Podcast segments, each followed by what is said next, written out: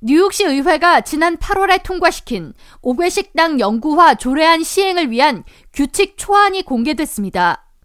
뉴욕시는 19일 시 5개 식당 운영 관련 공식 웹사이트 nyc.gov dining out을 공개했으며 해당 사항은 30일간의 공개 의견 수렴을 거쳐 보완된 후 내년 봄에 확정된다고 밝혔습니다. 이날 공개된 5개 식당 운영 방침에는 먼저 휠체어가 접근 가능해야 한다는 새로운 규칙과 함께 완전히 밀폐된 공간이 아닐 것, 또한 배수 장치를 반드시 포함해야 한다는 내용이 명시되어 있습니다.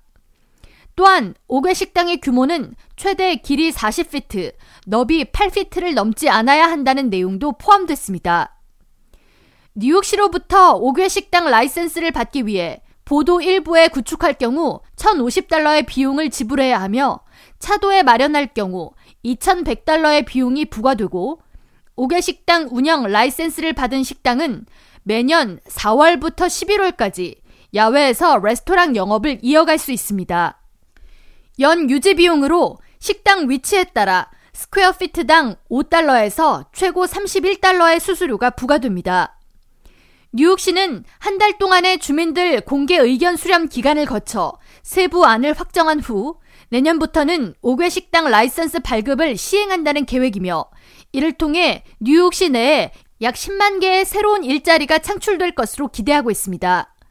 뉴욕시 5개 식당은 코비드-19 팬데믹 시기에 경영난에 빠진 식당을 구제하기 위해 시가 도입한 정책으로 지난해 2월 5개 식당 연구화 추진 움직임이 있었으나 일부 거주민들의 위생 그리고 소음 관련 소송이 이어지면서 한때 논의가 중단되기도 했습니다.